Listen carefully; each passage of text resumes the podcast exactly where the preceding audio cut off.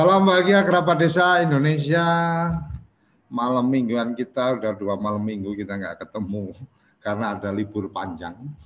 Nah, malam ini kita kehadiran tamu Mbak Farida. Nah ini Kurnianingrum, tapi panggilan apa?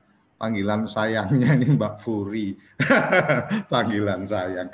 Uh, jadi kita akan me mendiskusikan atau ngobrolin santai penanggulangan COVID-19 di desa melalui APBDes. Jadi COVID isu yang sangat luar biasa, banyak mengganggu mengganggu kita dengan apa beberapa agenda dan kemudian akhirnya juga harus ada apa refocusing alokasi anggaran.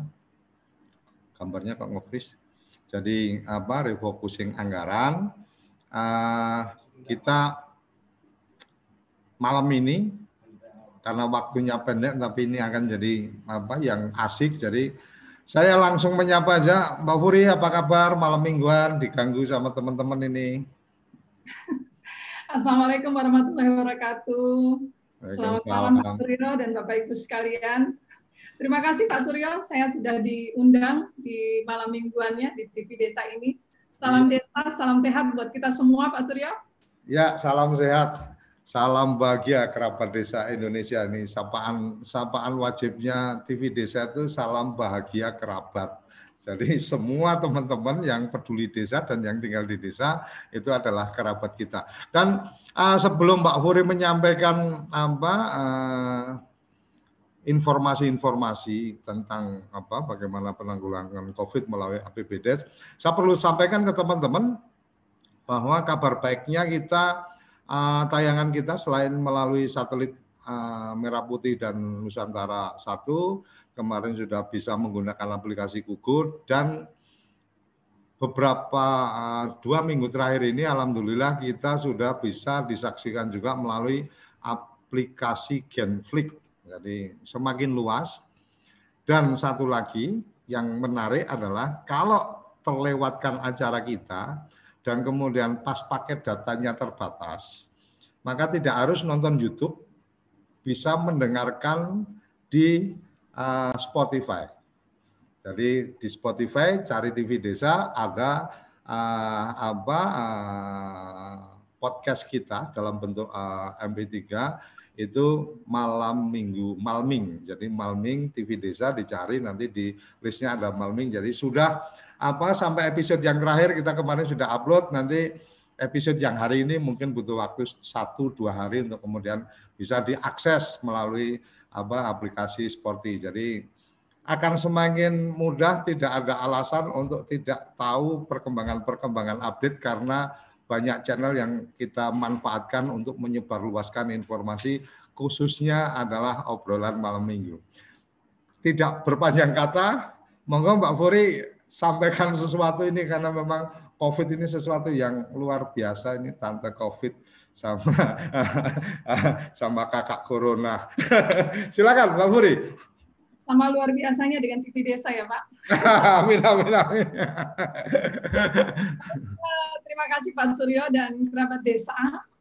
Alhamdulillah pada kesempatan ini uh, saya dipercaya untuk menengah-tengahkan mengenai penanggulangan COVID di desa melalui APBD Desa, Anggaran Pendapatan dan Belanja Desa yang setiap tahun menjadi kewajiban desa untuk menetapkannya bicara mengenai uh, eh, APB desa ini tentu sangat melekat dengan peraturan pengelolaan keuangan desa yaitu berdasarkan peraturan Menteri Dalam Negeri nomor 20 tahun 2018 di mana pada posisi ini kepala desa sebagai pemegang kekuasaan pengelolaan keuangan desa yang juga menguasakan sebagian kekuasaannya kepada perangkat desa Artinya, pelaksanaan seluruh yang berbau tata kelola keuangan ini hanya diberikan mandat sebagaimana Undang-Undang Pasal 75 kepada pemerintah desa. Nah, dalam pengelolaan keuangan desa ini ada terdiri dari beberapa tahapan, Pak Suryo. Mulai dari perencanaan, pelaksanaan, penatausahaan, pelaporan, dan pertanggungjawaban. Uh, peraturan yang baru diterbitkan ini, Permendagri 20 2018 adalah mencabut Permendagri uh, 113 tahun 2000 uh, apa namanya? Uh, 2014. Nah, tentunya menjadi pekerjaan luar biasa teman-teman di desa untuk menyesuaikannya. Proses pembelajaran, penguatan kapasitas menjadi hal yang utama untuk memastikan bahwa desa sudah siap melakukan tata kelola keuangan yang transparan dan akuntabel. Tentunya dibutuhkan uh, pemahaman dari semua pihak. Jangan seolah-olah desa ini harus sudah berlari, walaupun memang mereka dipaksa untuk bisa berlari. Jadi mereka butuh proses pembelajaran sepanjang tidak menyentuh ranah fraud saja. Karena ada juga desa yang sampai saat ini pun kapasitasnya belum bisa men, apa namanya, membaca dan menulis perangkat desanya sehingga kita harus bisa memahami kondisi-kondisi lapangan yang sedemikian rupa penuh dengan dinamika dan keragaman. Uh, dari uh, apa namanya uh, dokumen anggaran yang perlu dikeluarkan oleh uh, pemerintah desa setiap tahunnya adalah APB desa disertai dengan Perkades penjabaran APB desa. Tentunya dengan APB desa yang ditetapkan ini harus didasarkan atas dokumen rencana kerja pemerintah desa yang disusun melalui musyawarah desa dan uh, proses untuk memilih atas kebutuhan-kebutuhan kegiatan mana yang harus dilakukan tentu juga didasarkan atas kewenangan desa. Uh, kita tidak bicara dana desa secara eksklusif di sini karena memang uh, penanggulangan COVID itu kita upayakan untuk mengoptimalkan seluruh pendapatan yang ada di desa, termasuk di dalamnya dana desa. Kita ketahui sampai dengan saat ini penyebaran COVID ini sudah sangat meluas, eh, Bapak Ibu sekalian, termasuk di Indonesia kita sudah masuk peringkat 23. Eh, bukan suatu hal yang mustahil bahwa COVID ini sudah menyentuh desa, bahkan sudah berhari-hari bersama desa. Eh, pada tanggal 28 kemarin terkonfirmasi sudah lebih dari 160-an ribu kasus dan 7 ribuan yang sudah meninggal tentunya kita tetap bersemangat, tetap berpositif thinking karena uh, saudara-saudara kita ada 120-an ribu yang bisa dinyatakan sembuh. Nah, pertambahan angka ini tidak semata-mata kita melihat bagaikan deretan angka atau uh, ukuran semata, tetapi dia memberikan pesan khusus di sini bahwa kita harus benar-benar aware terhadap penanganan uh, COVID ini termasuk di desa itu sendiri. Nah, Eh, kerabat desa, kita tahu bahwa sumber pendapatan desa tadi saya katakan tidak hanya dana desa,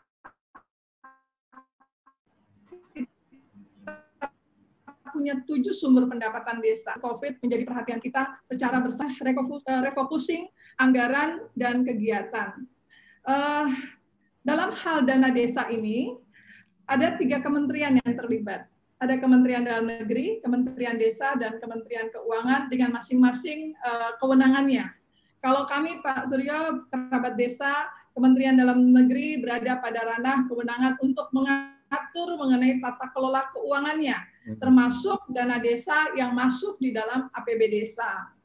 Lain halnya dengan Kementerian Desa, mereka lebih fokus pada bagaimana mengatur prioritas penggunaan dana desa sehingga setiap tahun saat akan menetapkan Permendes PDTT tersebut, mereka harus melibatkan uh, sekitar 18 kementerian terkait untuk berbicara, berdiskusi bersama mana yang uh, lebih diutamakan atau diprioritaskan untuk mengedepankan upaya pembangunan desa sebagaimana amanat undang-undang. Uh, untuk uh, Kementerian Keuangan, dia tentu akan bicara mengenai bagaimana pengalokasiannya dan penyaluran dana desa itu sendiri. Tentunya apa yang menjadi mandat tiga kementerian ini sebagaimana uh, diatur pada peraturan pemerintah nomor 60 tahun 2018 serta aturan perubahannya. Untuk penanganan COVID sendiri, kebijakan dan arahan dari pemerintah uh, apa kepada pemerintah kabupaten kota maupun desa oleh kementerian uh, tiga kementerian ini memberikan pesan untuk mengedepankan pelaksanaan dana desa melalui padat karya tunai kemudian penguatan ekonomi desa, dan jaring pengaman sosial yang kita kenal dengan BLT Dana Desa. Kami memberikan petunjuk Kementerian Dalam Negeri untuk bagaimana desa melakukan refocusing kegiatan dan anggarannya. Refocusing kegiatan melalui perubahan RKP desa yang harus melalui proses musyawarah desa Kemudian refocusing anggaran melalui perubahan APB Desa, Perdes APB Desa, dan Perkades Penjabaran APB Desa.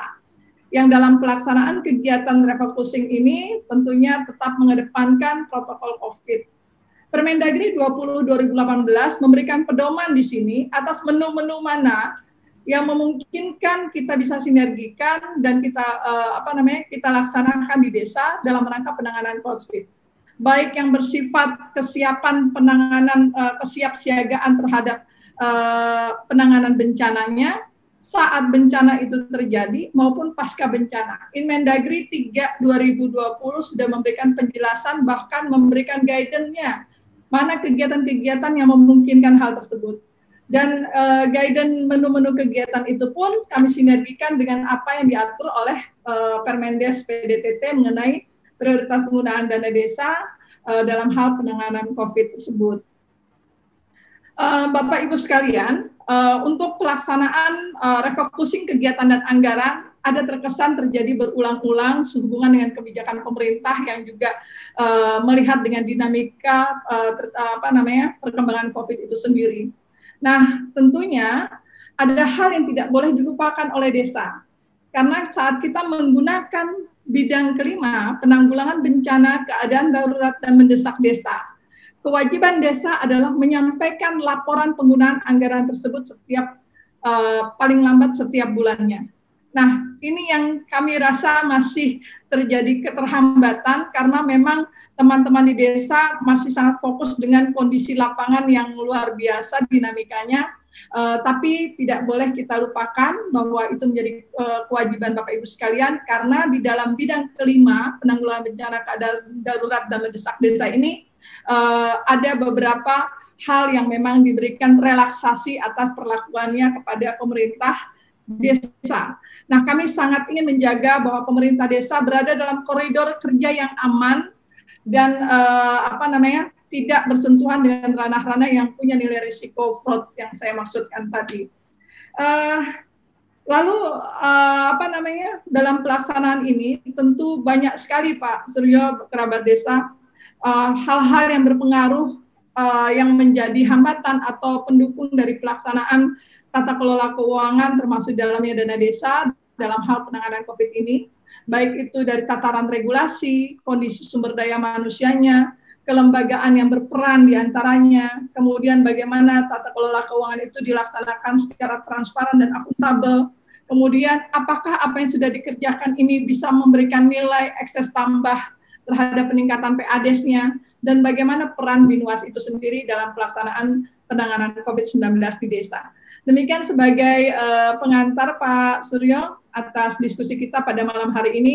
Jangan lupa malam malam minggu ini enaknya sambil ngopi Pak Suryo. Oke, saya juga ada kopi Mbak. Jadi sama-sama ngopi di tempat masing-masing. Jadi Mbak uh, tadi ada disampaikan uh, Permendagri 2020 itu nomor tiga atau Uh, Permendagri 20 tahun 2018 oh, dua, dan. Permendagri nomor 3 tahun 2020. Apa itu yang 2020? Uh, Inmendagri, Pak tentang Inmendagri. COVID di desa. Ya. Inmendagri itu apa? Instruksi atau? Menteri Dalam Negeri yang memberikan arahan kepada uh, pemerintah daerah, baik provinsi, gubernur maupun uh, kabupaten kota, bupati wali kota, untuk bagaimana melakukan upaya percepatan refocusing kegiatan, fasilitasi percepatan refocusing kegiatan dan anggaran di desa. Oke, artinya Artinya secara struktural memang instruksinya di pemerintah provinsi kabupaten untuk apa fasilitasi percepatan pencairan dana desa itu ya. Termasuk dan, instruksi ini diikuti dengan baik atau masih ada juga yang belum mengikuti? Pasti memantau dong. Pak, eh, kami bersama-sama antar kementerian yang difasilitasi oleh Kementerian eh, apa Kemenko PMK, Kementerian ya. eh, Dalam Negeri dalam hal ini termasuk Kementerian Desa dan Kementerian Keuangan beserta teman-teman dari BPKP, eh, TNP 2K dan lain-lain pihak yang eh, apa namanya terlibat dalam hal ini tentunya eh, selalu bersinergi Pak. Kami eh, diskusi bersama dan memotret atas perkembangan uh, penyaluran dana desa itu sendiri. Nah, sampai dengan saat ini memang pertanggal kemarin masih ada 69 desa Pak yang masih belum dapat melaksanakan penyaluran dana desa dengan apa namanya eh, kasus-kasus yang uh, berbeda. Dikarenakan lebih karena desanya atau dari fasilitasi kabupaten yang kurang? Uh, kalau saya melihat uh, itu kan varian ya Pak ya, hmm. uh, kecenderungannya bukan karena kabupaten yang kurang dalam hal pembinaan, kerja keras teman-teman kabupaten sudah luar biasa Pak itu mereka oh, ya? uh, seakan-akan sudah tidurnya di kantor apa nih kantornya gitu di lapangan. Oke. Okay. Ingat rumah aja.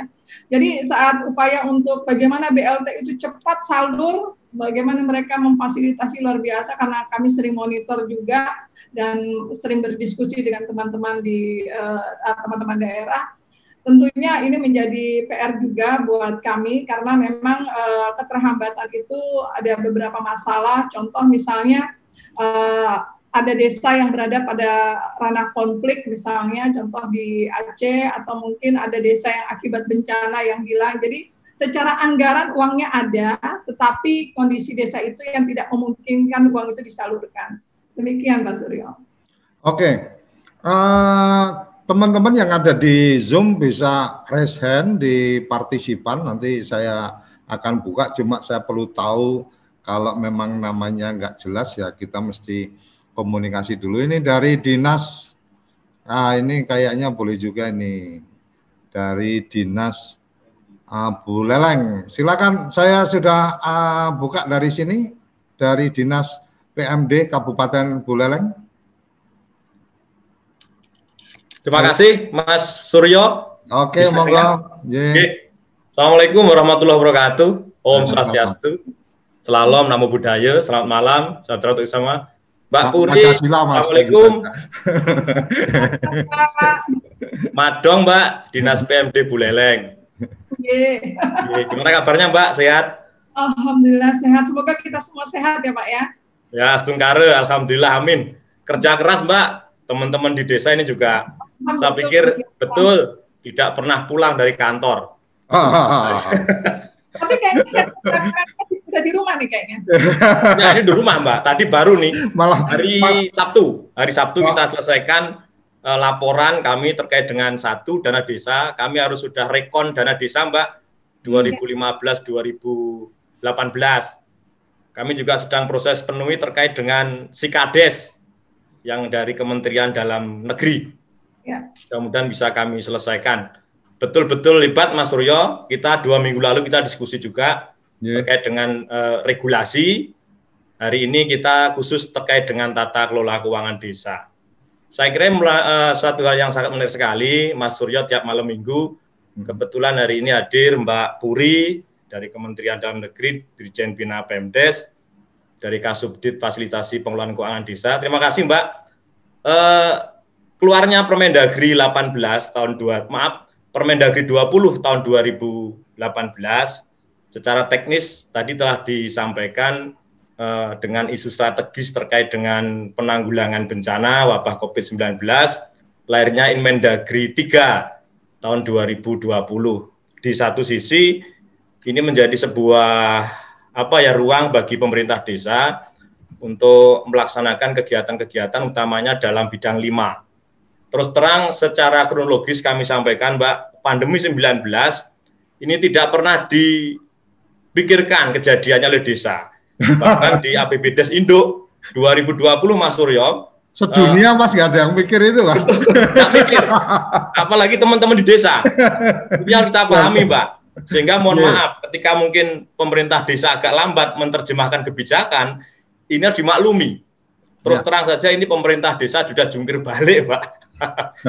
terkait dengan uh, perencanaan, penatausahaan, pelaksanaan dan juga pertanggungjawaban. Kami sampaikan, Mbak. Untuk kami dana desa terakhir kemarin uh, 26 Agustus tahap 3 sudah cair, alhamdulillah. Dengan hmm. difasilitasi PMK yang sudah berubah empat kali. Wush. Akhirnya hmm. dana desa salur tanpa syarat. demi, lancarnya ya. pencairan ya, Mas? Ya, tanpa syarat, Pak. Tanpa syarat. Dalam siap, rangka siap, untuk siap percepatan utamanya adalah terkait dengan program untuk uh, penanggulangan dampak wabah pandemi 19. Salah satunya adalah uh, eh, BLT dana desa. Kami sudah masuk ke sekarang ke penyaluran bulan Agustus. Oh, oke. Okay. Ya, jadi untuk BLTDD di Kabupaten Buleleng sudah kami salurkan sampai bulan Agustus. Eh, terakhir Agustus tadi ada 28 desa yang sudah menyalurkan.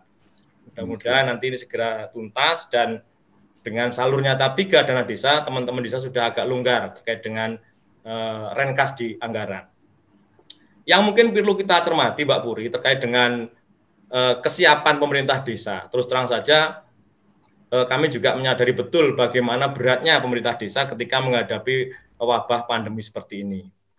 Kalau kita mungkin dalam tataran kebijakan atau kami juga di Kabupaten Kualan, Mbak, terus terang untuk bagaimana bisa memfasilitasi desa.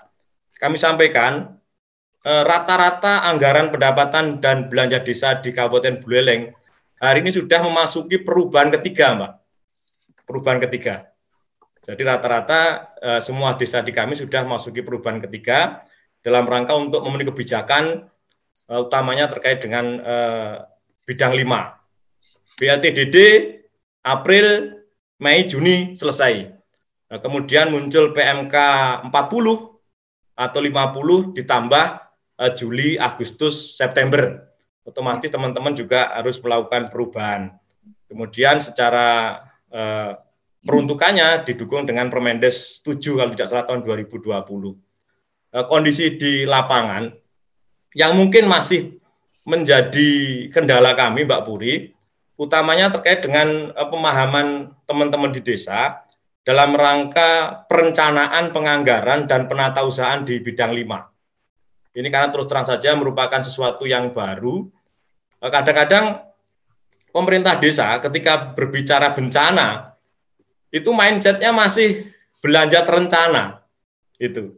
Padahal di Permendagri 20 yang ditegaskan dengan ini Mendagri 3 Eh, bagaimana ketika kita menempatkan anggaran di bidang lima itu dalam tanda kutip kita sesuaikan kebutuhannya pada saat uh, terjadi bencana.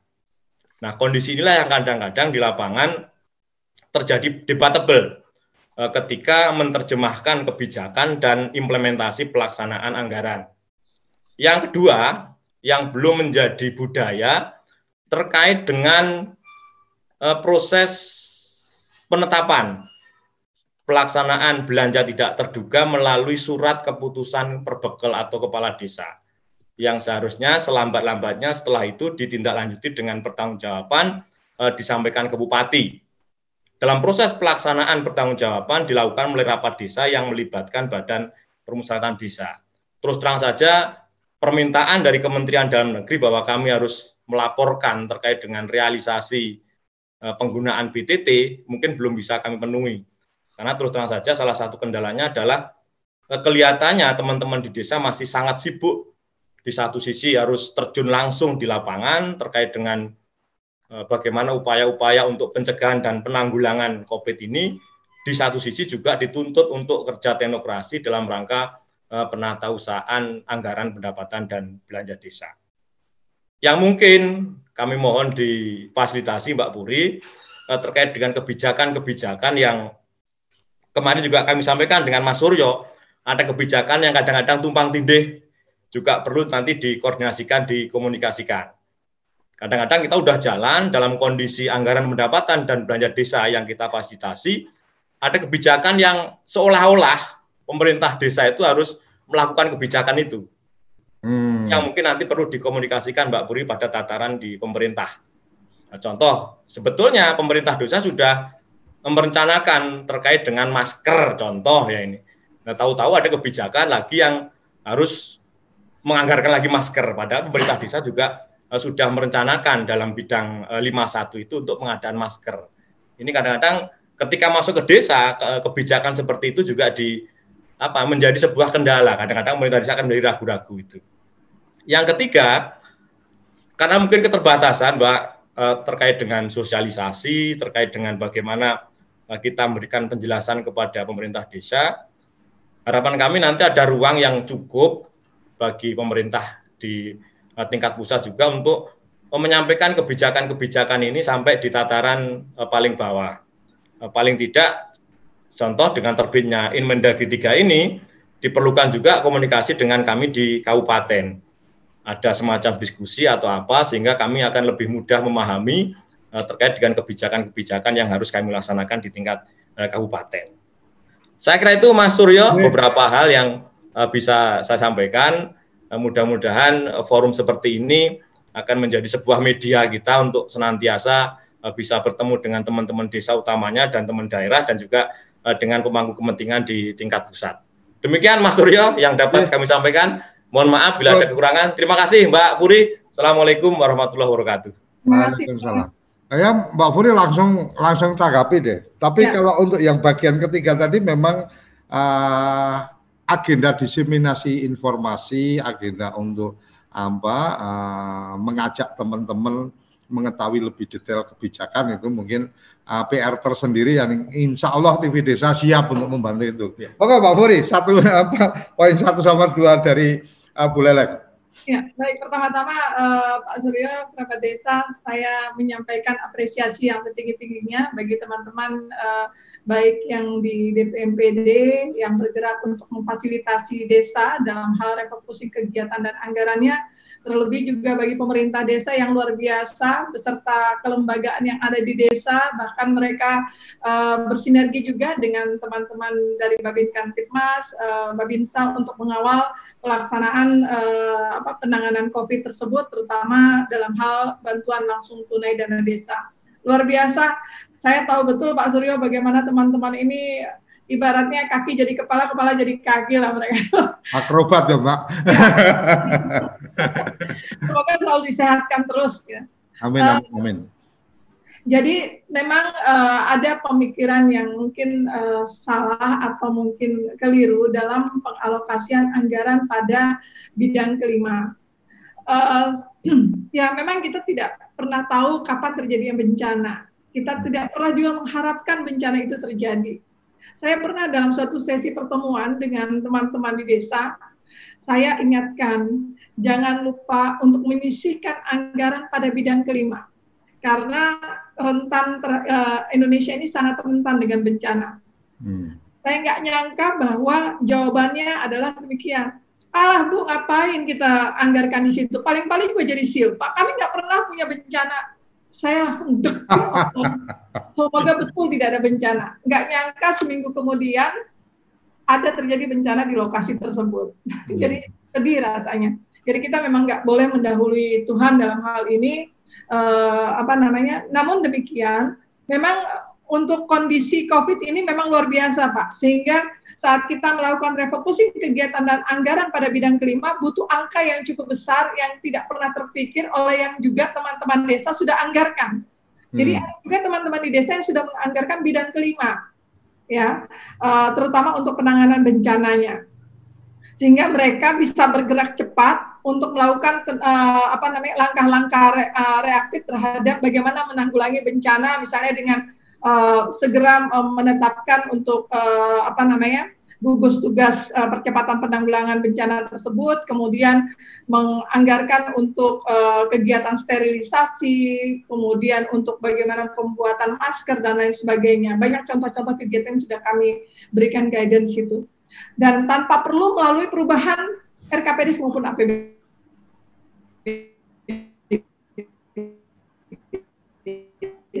namun walaupun mereka sudah dan APBD, untuk apa yang uh, bantuan langsung tunai itu dibutuhkan angka yang bervariasi memang ada yang memang sedikit sehingga nggak perlu berubah terlalu beberapa kali, tapi ada juga yang angkanya cukup besar kondisi di lapangan atas KPM yang harus dipenuhi BLTDD-nya.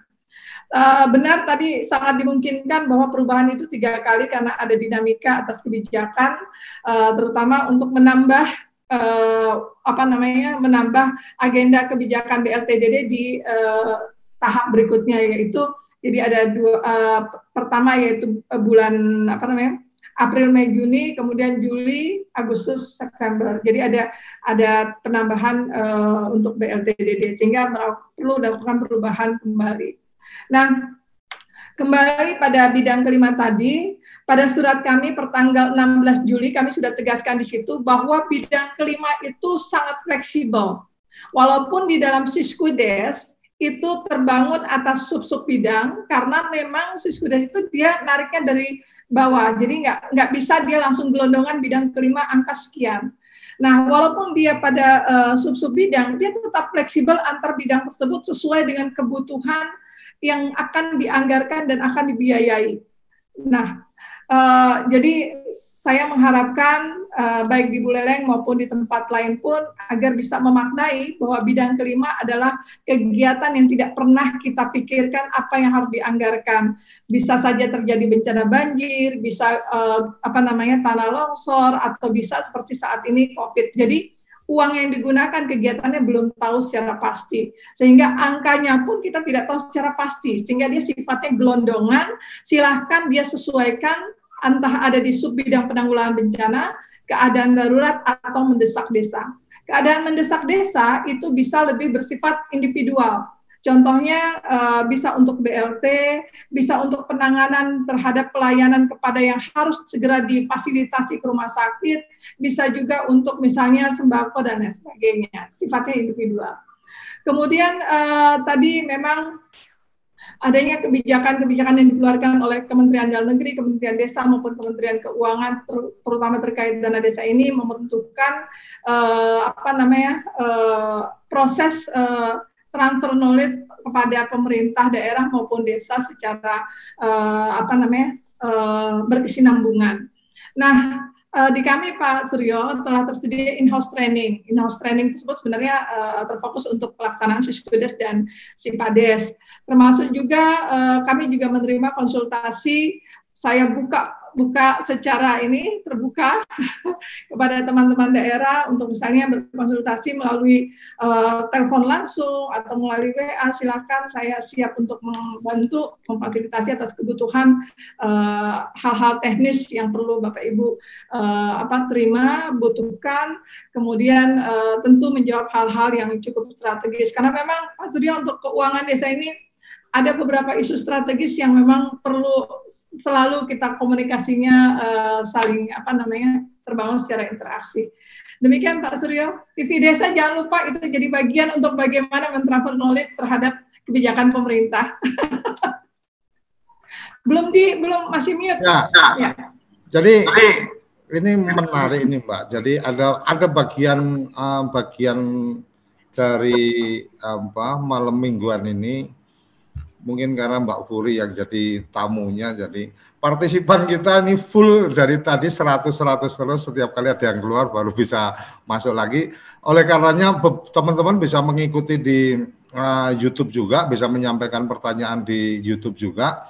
Ada dari Mas Agung uh, Mas Agung Heri ini dari channel YouTube tadi menyampaikan BLTDD ada guidance tidak boleh double bantuan desa bingung data sasaran penerima bantuan dari pusat turun tanpa diketahui pemerintah desa sebelumnya.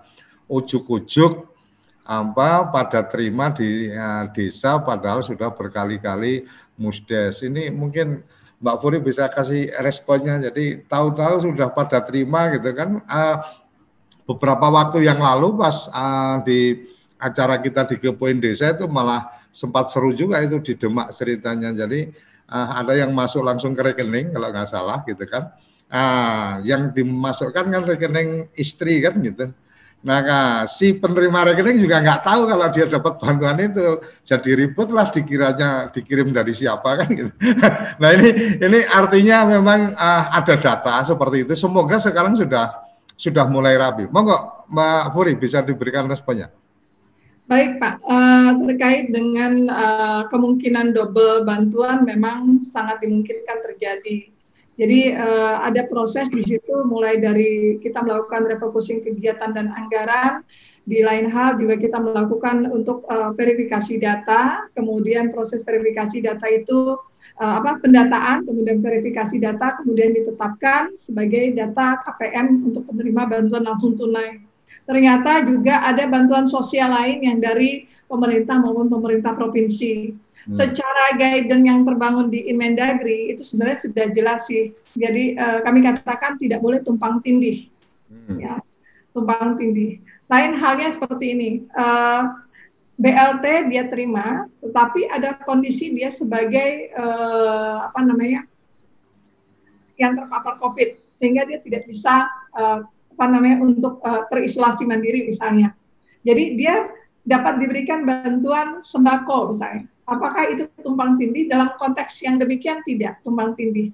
Tetapi akan menjadi tumpang tindih kalau seandainya dia sudah dapat BLTDD, dia dapat lagi bansos dari uh, eh, PKH mungkin atau bansos dari BNP apa uh, bantuan yang BNPB ya, BNP apa istilah bantuan uh, pangan itu. Pangan non tunai BNP boleh. Anggap tumpang tindih. Ya. Kemudian uh, kok bisa istrinya terima uh, bantuan misalnya gitu kan? Nah, ini yang berarti proses verifikasinya yang uh, ber, apa ada masalah di sini. Karena kalau dari kami kan mengetengahkan untuk BLTDD itu bisa tunai dan non tunai. Hmm kalau misalnya tunai, misalnya ada uh, proses pelaksanaannya seperti apa, karena di situ ada proses pelaksanaan anggarannya, kemudian bagaimana dengan yang non tunai. Nah, untuk yang non tunai yang tadi Bapak sampaikan di situ, itu uh, sudah apa namanya ter, terbangun dengan jelas atas proses uh, apa namanya, mulai dari pencatatan, kemudian verifikasi saat orang menerima bantu apa namanya saat proses untuk penyaluran kemudian saat proses untuk pelaporan. Makanya mohon izin Bapak eh, dari Buleleng tadi mengatakan bahwa laporan ini agak sulit nih karena setiap bulan padahal kita harus melaksanakan proses yang ini dan itu misalnya. Itulah kenapa untuk bantuan langsung tunai itu perlu dilakukan laporan bulanan karena fungsinya adalah untuk pengendalian. Jadi agar tidak terjadi hal-hal yang tidak kita harapkan baik itu yang tumpang tindih maupun tidak tepat sasaran dan tidak tepat manfaat. Seperti itu Pak Suryo. Oke, ini saya berikan kesempatan ke Dinas PMD Kuburaya. Silakan uh, sudah saya unmute. Habis ini nanti Mas Hadi Purnomo. Kuburaya. Baik, terima kasih. Uh, Pak Suryo, Assalamualaikum warahmatullahi wabarakatuh. Waalaikumsalam. Selamat malam teman-teman semua. Uh, selamat malam kakak saya Kak Farida yang beberapa kali udah sering ketemu. Kak, uh, jadi uh, ingin berdiskusi juga untuk kondisi Kuburaya sendiri. Uh, untuk pelaksanaan BN, uh, BLT sendiri ini rata-rata desa sudah memasuki uh, mayoritas di bulan ketiga dan bulan keempat bahkan sudah ada juga yang bulan kelima jadi uh, berjalan cukup lancar lah walaupun dinamika di awal juga sangat uh, ya kurang lebih sama ya hampir di setiap daerah dinamikanya cukup tinggi. Cuma memang uh, kami sendiri uh, di kabupaten punya beberapa uh, kondisi dan tantangan yang ingin kami diskusikan di sini. Pertama tadi uh, Ibu Farida menyampaikan bahwa uh, salah satu uh, ketentuan di dalam Inmendagri 3 tahun 2020 itu adalah uh, wajibnya syarat laporan bulanan yang harus dikirimkan oleh desa terkait dengan penggunaan dana untuk bidang lima. Nah, ini kemarin kami coba uh, apa ya coba untuk bagaimana mengefektifkan penyampaian laporan dari desa terkait dengan bidang lima ini dengan uh, kami mencoba membuatnya menjadi syarat untuk penyaluran dana desa di tahap atau bulan berikutnya gitu. Jadi misalnya yang baru salur di tahap dua bulan pertama, kami mintakan syarat untuk laporan sebelum menyalurkan di tahap dua di bulan kedua gitu. Harapannya dengan ini sebenarnya desa bisa lebih tertib dalam penyampaian laporan bulanan gitu. Namun uh, kemudian kondisi yang terjadi adalah uh, ini uh, resiko memperlambat proses penyaluran dari rekening RKUN ke RK Desa gitu dan kami akhirnya dapat protesan juga dari tim KPPN KPPN dan Kanwil karena uh, secara progres akhirnya progres penyalurannya menjadi agak sedikit lebih lambat dibanding dengan kabupaten-kabupaten uh, lain gitu. Nah, ketika terjadi uh, diskusi seperti ini akhirnya kemudian uh, uh, dengan pertimbangan tersebut akhirnya kami um, me, ini ya men, uh, tidak lagi mensyaratkan laporan dari desa untuk penyaluran di bulan berikutnya. Dan memang akhirnya terbukti kondisinya penyampaian laporan dari desa ke kabupaten pun akhirnya menjadi uh, terhambat ya kak. Jadi agak uh, ini juga nih uh, telat juga akhirnya penyampaian laporan ke desa. Karena mungkin mohon maaf nih kalau desa biasanya kita bergennya ini dengan penyaluran nih kak. Kalau mau minta data bergennya dengan penyaluran dana baru prosesnya lebih cepat gitu. Nah ini kondisi relaksasi aturan yang uh, dari PMK 50 bahkan di PMK terbaru di 101 ada relaksasi lagi terkait dengan laporan realisasi tahun berjalan dan laporan konvergensi stunting ini uh, agak ber, berpotensi um, mem, apa ya ada ada ada dampak nanti yang akan uh, terkait dengan administrasi desa terutama di pelaporan. Nah, uh, kedua kondisi uh, sama mungkin di kabupaten lain rata-rata kita sudah uh, berada di kondisi perubahan kedua atau perubahan ketiga nih di desa. Dan ini desa cukup kewalahan dengan proses perubahan yang uh, beberapa kali ini gitu. Belum lagi disibukkan dengan persiapan untuk penyusunan RKP tahun 2021 gitu. Jadi berlari, berkejar, jungkir balik dan semuanya itu uh, luar biasa dialami oleh desa dan juga uh, kabupaten. Nah, ini uh, terakhir mungkin terkait dengan info nih, uh, info-info nih kayak yang beredar di beredar di media sekarang pertama kan uh, info terkait dengan perpanjangan BLT sampai dengan bulan Desember. Nah, isu-isu ini kemudian sudah merebak di tingkat desa dan mulai memunculkan kekhawatiran karena uh, kondisi uh, keuangan desa sendiri ini sudah sudah uh, cukup sulit ya untuk menambah uh, eh, BLT dan dikhawatirkan dengan kondisi BST bantuan dari Kementerian Sosial yang kemudian sampai Desember beresiko memunculkan dampak sosial lainnya yang ada di desa. Mohon mungkin jika Ibu Farida punya punya informasi terkait hal ini mungkin bisa disampaikan juga pada malam ini. Kedua, mungkin terkait juga dengan uh, mungkin ada bocoran-bocoran info nih untuk pagu dana desa untuk 2000 2021. Bagaimana kira-kira kondisi sebagai uh, bagian dari persiapan kami di kabupaten dan juga di desa untuk menyusun RKP desa untuk tahun 2021. Mungkin itu dari kami. Uh, terima okay. kasih Pak Suryo. Oke. Mbak uh, Mbak Puri langsung aja nih kayaknya apa dua dua pertanyaan besar kayaknya ya urusan sampai Desember ini kayak apa karena. Khawatirannya udah nggak ada duitnya ini suruh sampai hmm. Desember mau cari duit dari mana? Walaupun ada ada sumber-sumber yang lain dan seterusnya. Kemudian tentang pagu dana desa ini menarik juga karena memang sempat beredar tentang bagaimana ada kemungkinan tidak ada dana desa di 2021 tetapi kemarin juga sudah disampaikan bahwa di laporan ke apa keuangan kalau nggak salah uh, masih tetap menyebutkan dana desa kemudian alokasinya sampai kayaknya masih hampir sama dengan tahun kemarin. Tapi Mbak Puri yang lebih paham karena saya kan mengikuti hanya yang di buih-buihnya aja. Silakan Mbak Puri. Terima kasih. Jadi ada hal yang perlu kita pahami tentang desa dengan segala keterbatasan. Tadi di awal saya katakan luar biasa SDM desa itu mereka harus meng, apa harus sedemikian rupa bergerak secara cepat bahkan berlari untuk menyikapi berbagai persoalan dan kebijakan yang harus dilaksanakan di desa. Demikian halnya juga teman-teman di kabupaten. Pandangan saya demikian. Adanya eh, apa kebijakan yang diberikan oleh pemerintah maupun uh, apa yang harus dilakukan ke desa. Dua, dalam hal tata kelola keuangan desa. Harus transparan dan akuntabel. Transparannya di mana? Transparannya publikasikan kepada masyarakat. Pastikan bahwa apa yang dilakukan itu sudah tepat sasaran, tepat manfaat, tepat secara anggarannya juga demikian keterlibatan masyarakat dalam setiap proses penyusunan RKPD eh, dan pelaksanaan kegiatannya itu menjadi suatu ruang untuk menyatakan bahwa pelaksanaan ini sudah transparan. Kemudian akuntabilitasnya di mana? Nah ini ada suatu hal yang perlu kita uh, pahami dan permaklumkan. Dengan adanya dana desa, uang negara masuk ke desa, maka tidak ayah lagi bahwa keuangan desa menjadi subsistem keuangan negara. Walaupun keuangan desa itu tidak uh, apa di, di uh, tata kelolanya tidak dipersamakan dengan keuangan negara. Apa yang diatur di Permendagri 20 adalah kami mencoba untuk menyikapi hal-hal dalam hal pengelolaan keuangan desa yang bernuansa keberdesaan itu seperti apa. Pengelolaan keuangan yang bernuansa keberdesaan. Walaupun memang sangat dimungkinkan saudara-saudara kita di belahan uh, apa timur Indonesia banyak mengalami keterbatasan untuk me, apa, uh, melaksanakan tata kelola keuangan desa sebagaimana yang dimaksud akuntabilitas tersebut. Jadi di mana akuntabilitasnya dari sisi pelaporan.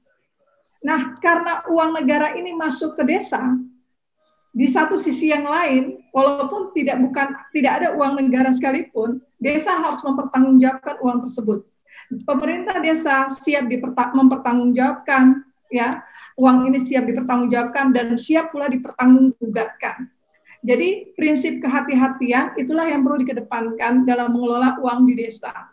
Apa yang dilakukan oleh teman-teman di daerah, bagaimana untuk uh, menjaga dari sisi pelaporan sebenarnya itu sudah benar. Uh, kami tidak terlalu muluk bahwa uh, apa namanya laporan itu harus sama persis dengan uh, apa namanya format yang kami berikan. Karena toh dari Kementerian Keuangan juga meminta laporan terhadap uh, apa, penyerapan dana desa tersebut, ya kan? Dan itu pun setiap bulan terkait dengan BLTDD. Teman-teman uh, pendamping desa juga sudah cukup banyak membantu, bahkan setiap kali kami pun mendapat uh, share data dari uh, teman-teman Kementerian Desa juga terkait mengenai kondisi uh, BL apa penanganan apa uh, penggunaan anggaran dana desa tersebut. Nah, tentunya uh, agar dibangun dengan baik, baik pemerintah daerah, pendamping desa maupun pemerintah desa itu sendiri, sehingga mana yang harus kita jaga atas uh, pengendalian anggaran tersebut dan mana yang harus kita jaga atas ketepatan pelaksanaannya. Kemudian terkait dengan uh, apa namanya uh, penyusunan RKP desa dan APBD ke depan terkait dengan uh, dana desa isu-isunya bagaimana yang jelas begini.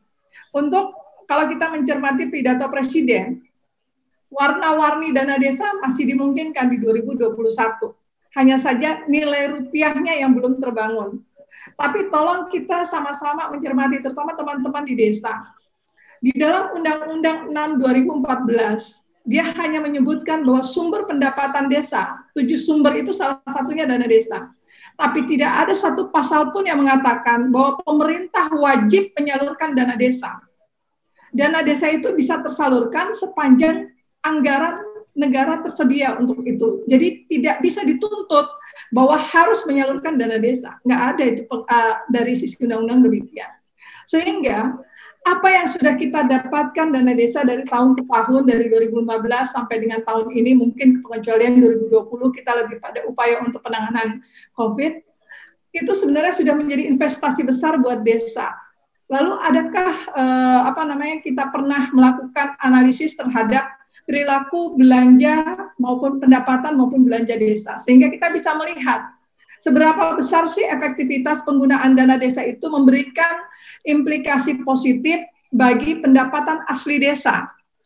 Kalau seandainya dana desa itu tidak memberikan implikasi positif, berarti di mana letak masalahnya, sehingga kita bisa tahu bagaimana penanganan lanjutannya.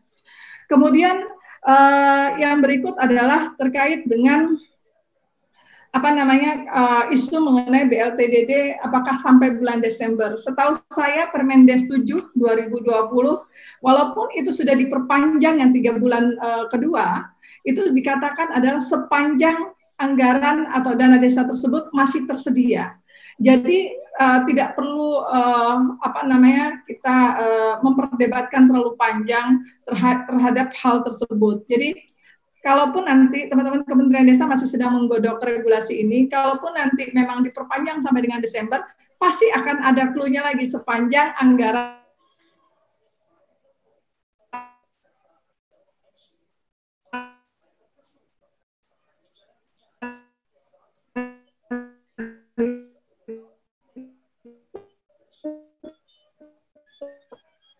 ya, di desa. Kalau tidak tersi uh, apa namanya penyerapan per bulan uh, proses penyaluran tahap tahapan itu itu selesai di tahun uh, 2020. Uh, tentu apakah akan tersalurkan di tahun 2021. Demikian. Oke. Terima kasih. Nah, ini uh, tadi ada Mas tadi Mas Adi Pur tadi uh, uh, saya udah kasih unmute. Silakan Mas Hadi. Ada yang disampaikan? Hmm?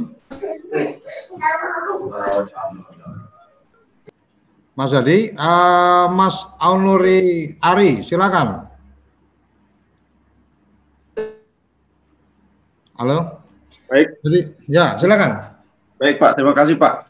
Assalamualaikum warahmatullahi wabarakatuh. Waalaikumsalam. Pak Adi dan Pak dan Bu Farida. Terima kasih pada kesempatan ini kami diberikan waktu kaitannya dengan tata kelola dana desa. Kami dari Kabupaten Langkawa ya. Uh, merupakan bagian dari apa namanya penyusunan APBDes ya. Kalau di sini kampung nomenklaturnya.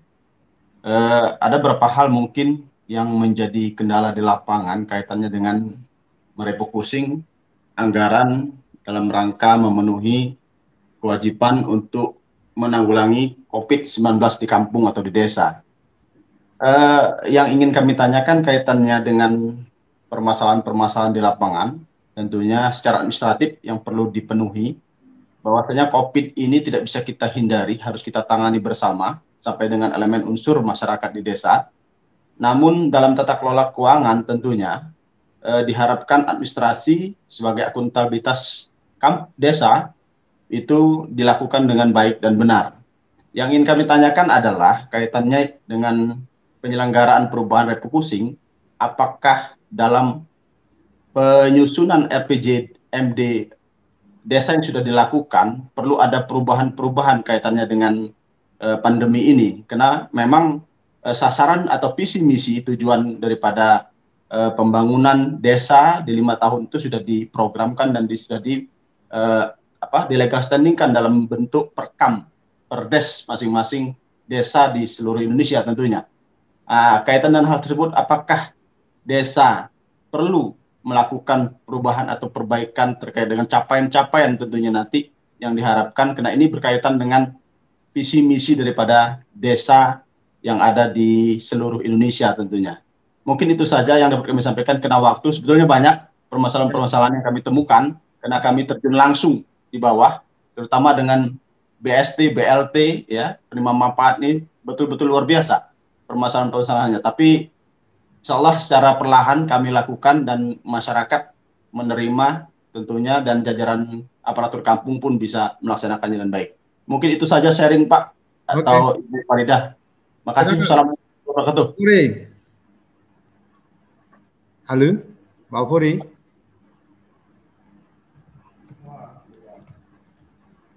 Aduh, ini kayaknya Mbak Purinya uh, internetnya ini jadi apa? Jadi keluar dari Zoom meeting. ini salah, salah satu salah satu uh, masalah atau tantangan kita memang adalah di koneksi kalau menggunakan apa jalur-jalur seperti ini. Uh, Mas Hadi, ada yang ingin disampaikan? Silakan sambil menunggu Mbak Furi masuk karena ini jumlahnya udah mendekati 100 jadi bisa jadi Mbak Furi kesulitan masuk juga nih. Silakan Mas Hadi. Mana Mas Hadi?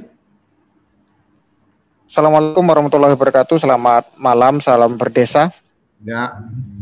Salam kenal Pak. Siap. Kami dari Kutai Timur di Kalimantan Timur.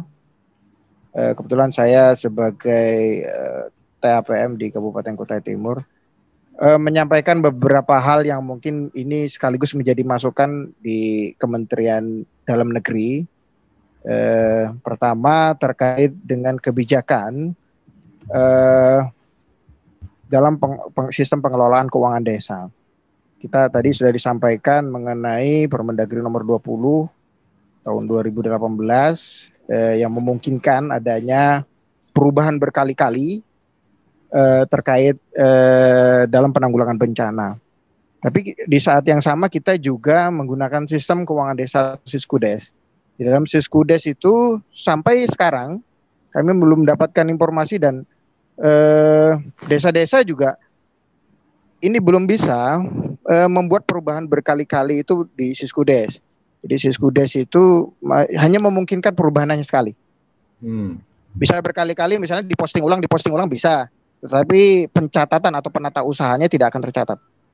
Kemudian yang kedua di dalam Siskudes juga eh, belum mendukung belum mendukung adanya eh, laporan perkembangan kegiatan yang dikelola oleh PPKD, kemudian laporan akhir pelaksanaan kegiatan oleh eh, yang dikelola oleh PPKD. Kemudian BKU pun itu secara eh, menyeluruh. Tidak terbagi per eh, per sumber dana. Nah ini kami meminta nanti mungkin ini bisa menjadikan masukan agar eh, pengembang dari Siskudes itu diberikan masukan untuk memasukkan. Karena seperti laporan perkembangan laporan akhir itu bagian daripada di Permendagri nomor 20 kemudian perubahan berkali-kali itu juga eh, bagian daripada Permendagri 20. Eh, kecuali BKU ya. Tapi kalau BKU itu bisa dipisah-pisah per eh, ada apa? Ke, eh, bisa dipisah-pisah per sumber dana itu akan lebih bagus lagi membantu desa dalam menyampaikan pelaporan. Karena pelaporan per sumber dana itu untuk membedakan mana laporan untuk BKU-nya dana desa, untuk ADD, bagi hasil pajak, pendapatan desa dan lain-lain itu untuk memudahkan itu terkait dengan eh, Permendagri 20 dan Siskudes. Yang kedua terkait dengan perubahan. Jadi pada awal-awal kita diserang COVID, ini desa ini luar biasa karena sebagian desa yang eh, menetapkan terlebih dulu per Desember ini mengalami kesulitan pada saat eh, ada pressure untuk melakukan perubahan secara cepat eh, bagaimana melakukan penanganan melalui anggaran di desa. Akhirnya desa-desa itu belum ada perubahan, belum ada dilakukan evaluasi, sudah bikin perubah, sudah anggaran sudah dijalankan. Contoh BLT, penanggulangan dan lain sebagainya. Itu belum ditetapkan rata-rata di uh, perdesnya. Nah, kenapa? Kalau di kalau di undang-undang kemudian di perda itu kepala daerah itu bisa menetapkan tanpa harus terlebih dahulu melalui proses pembahasan dan ev, uh, pembahasan dan evaluasi. Di pembahasan kan di BPD, evaluasi di tingkat uh, kecamatan. Kalau kalau di perda dan undang-undang itu memungkinkan. Tidak melalui harus ada sinkronisasi dulu seperti di untuk di dalam misalnya di perda kabupaten dan provinsi itu memungkinkan. Nah, di Perdes itu tidak bisa gitu. Jadi kita berharap di Permendagri 20 juga nanti ada memberikan eh, dasar hukum bagi desa untuk memberikan percepatan. Misalnya selama ini kan ada perkades eh, penjabaran ya. Perkades penjabaran itu tapi tidak bisa menambahkan eh, suatu eh, kegiatan baru dan jenis eh, belanja baru di luar yang sudah ada di dalam eh, perdes. Tetapi kalau di bawahnya eh, objek belanja, kemudian rincian objek itu bisa. Nah, yang menjadi masalah ini yang kegiatan dan jenis yang itu yang tadinya tidak ada anggaran bidang lima di kegiatan di situ itu akan menye, akan menyulitkan. Oke. Okay. Di mana di situ hanya bisa diperdes gitu. Itu, okay, itu yang kedua. Langsung ini ya karena waktu kita terbatas. Oke. Okay. Yang, tra yang terakhir nih Pak, terakhir. Ya, silakan, silakan. Terakhir. Jadi eh, saya kira desa ini bagaimanapun butuh banyak dukungan. Jadi bukan hanya dukungan terkait dengan eh, support dana desa saja Pak, tapi dukungan pendampingan dan fasilitasi. Sama ini mungkin penguatan hanya dari Kementerian Desa ya melalui eh, tenaga pendamping profesional. Tapi di daerah itu mohon maaf Pak, dari dinas kemudian APIP sampai kepada camat yang punya wewenang besar itu sampai saat ini tidak ada support anggaran dari uh, pusat. Harusnya itu ada. Jadi fungsi evaluasi, fungsi pembinaan, fungsi pengawasan bisa berjalan optimal. Kita nggak usah jauh-jauh mengenai pelaporan uh, bidang lima. Sekarang pelaporan untuk semester kedua di APBD saja sampai sejauh mana sekarang yang diperoleh oleh Kementerian Dalam Negeri. Saya yakin itu tidak bisa tidak bisa uh, all out diterima oleh uh, pemerintah. Kalau penguatan uh, atau uh, dukungan keuangan yang juga diberikan kepada uh, pem, uh, OPD pembina itu diberikan. Mungkin itu saja. Terima kasih. Salam beresap.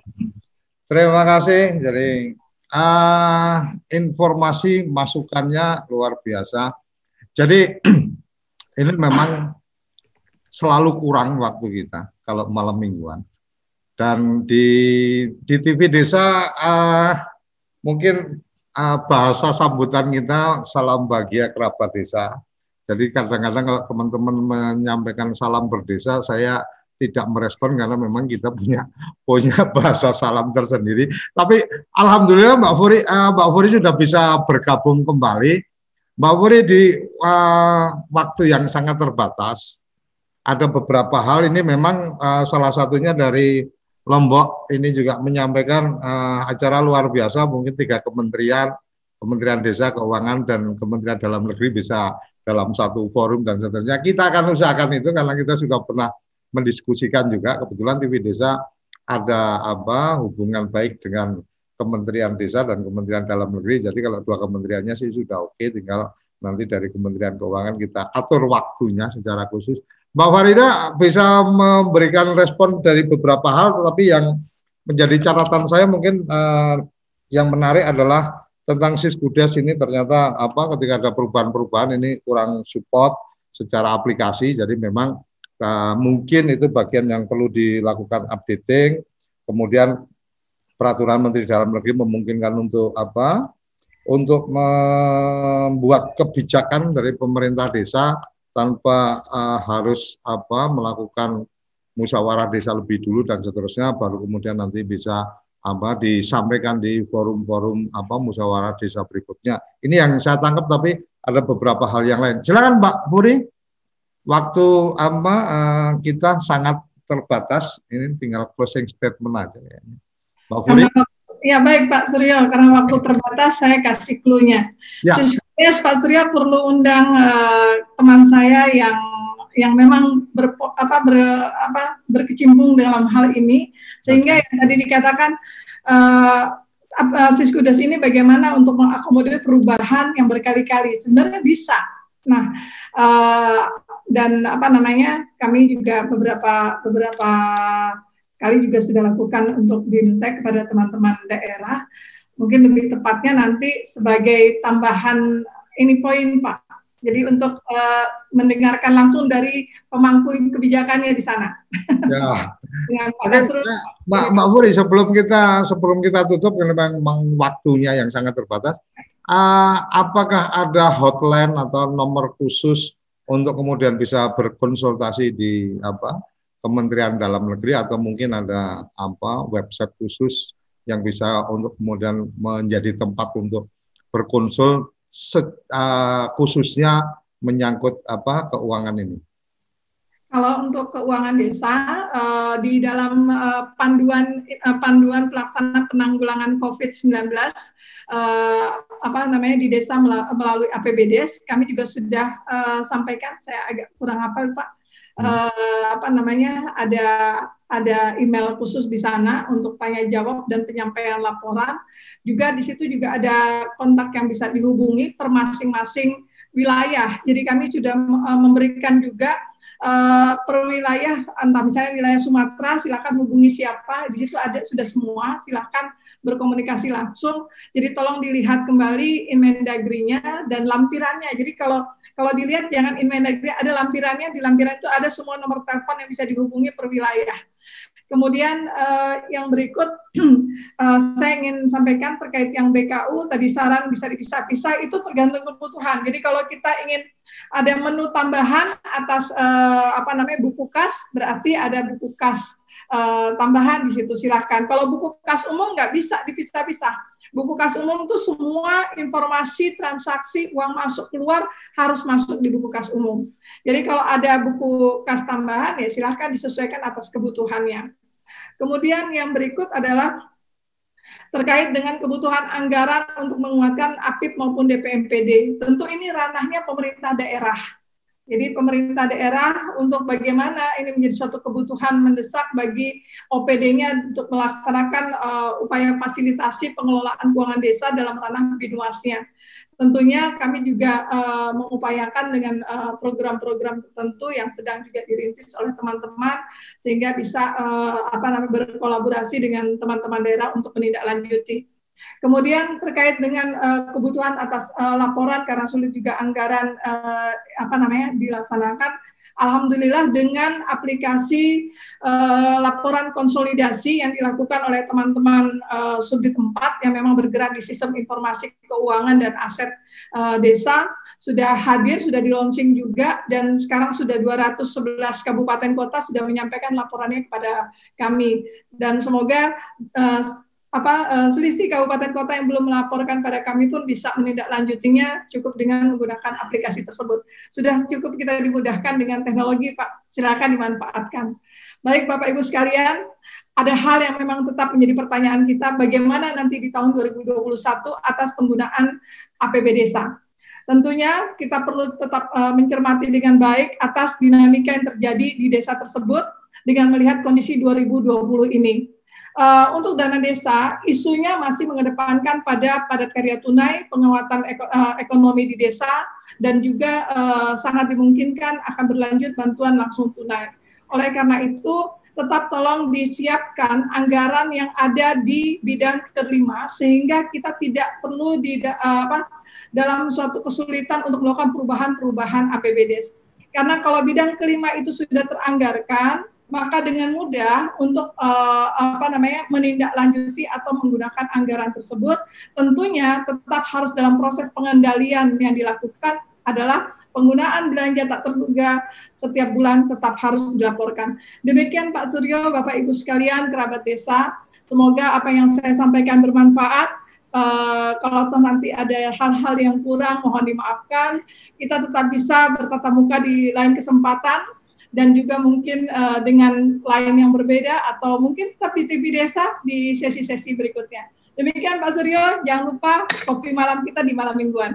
Assalamualaikum Oke, terima kasih Mbak Furi penjelasan apa obrolan malam mingguan yang luar biasa dan selalu malam mingguan kita menyisakan pertanyaan-pertanyaan yang kemudian akan menjadi apa topik kita di malam minggu berikutnya. Setidaknya ada dalam catatan saya tentang bagaimana sistem keuangan desa mungkin ini uh, perlu menjadi topik kita di minggu depan karena tadi tentang apa bagaimana melakukan penyesuaian dan seterusnya dan yang menarik tadi adalah sudah diluncurkannya sistem apa konsolidasi ya? Konsolidasi. Laporan konsolidasi. Apa? Laporan konsolidasi. Laporan konsolidasi itu berarti antara Siskudes dengan ama dari kabupaten itu sudah terkonsolidasi gitu ya mbak? Jadi iya jadi laporan dari desa masuk ke kabupaten kabupaten laporkan ke uh, Oke. ini luar biasa jadi mungkin salah satu hikmah dari pandemi adalah kemudian apa menjadi lebih ada percepatan kesadaran untuk menggunakan digital. Saya tidak bisa berpanjang-panjang lagi karena memang di apa uh, acara TV Desa sebenarnya sudah ada acara berikutnya tapi demi kerabat desa oke okay, kita apa uh, jadi agak molor dikit. Tetapi luar biasa, terima kasih Mbak Furi, terima kasih teman-teman uh, kerabat desa yang sudah bergabung di uh, Zoom meetingnya, walaupun ada yang masih belum bisa kita berikan jawaban, ada tentang setengah miliar masker, kemudian ada juga tentang apa uh, beberapa hal yang dipertanyakan di uh, di channel YouTube kita juga ada yang mempertanyakan hanya cocok untuk apa dokumen APBDes, laporan dana desa sebaiknya mungkin pakai manual saja dan seterusnya. Jadi ini mungkin isu atau uh, tantangan kita untuk memberikan jawaban di minggu depan sistem keuangan desa. Saya berharap Mbak Puri dan teman-teman di pasar minggu uh, bisa menyiapkan narasumber atau tamu kita minggu depan menyangkut Siskudes karena memang kami uh, sangat berharap bahwa pertanyaan-pertanyaan selalu ada jawaban-jawaban di pertemuan-pertemuan berikutnya. Sampai di sini kerabat desa Indonesia, salam bahagia, selamat bermalam minggu dan mohon maaf kalau malam minggunya selalu terganggu dengan obrolan-obrolan kita, tapi asiknya malam mingguan bersama apa Kementerian Desa ada eh, Kementerian Dalam Negeri adalah kemudian kita mendapatkan informasi-informasi update tentang kebijakan-kebijakan atau tentang aturan-aturan uh, yang ada pesan tadi yang luar biasa adalah kalau ada surat-surat itu dibaca juga sampai lampirannya. Jadi instruksi Menteri Dalam Negeri juga perlu dibaca sampai lampirannya sehingga ada informasi data kontak dan seterusnya bisa dihubungi bukan hanya apa baca di lembar depannya saja. Terima kasih, sampai jumpa di episode minggu depan dengan tema yang lebih menarik dan akan selalu menarik karena malam mingguan desa ternyata selalu full Zoom meeting kita dan ini jadi sesuatu yang luar biasa luar biasa. Salam bahagia kerabat desa Indonesia sampai bertemu di episode selanjutnya. Terima kasih.